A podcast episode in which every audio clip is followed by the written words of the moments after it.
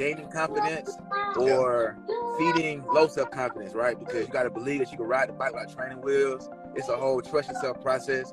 And I think that's one of the, the, the pivotal ones. Talking to the opposite sex from grade school to high school to college to even present day, that, you know what I'm saying, plays a part in confidence. But in terms of building confidence, those two things, um, definitely competence. I always tell people play your strengths. So I got some posts coming out and I'm like, man, I'm not tall.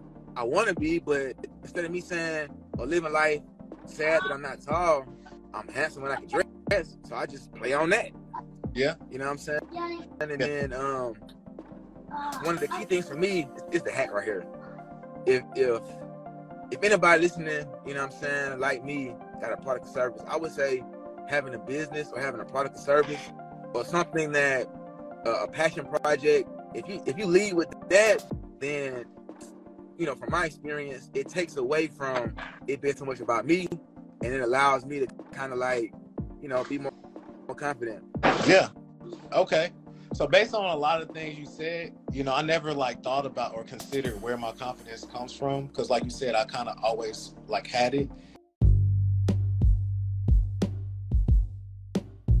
If you enjoyed today's podcast, please subscribe, like, and share.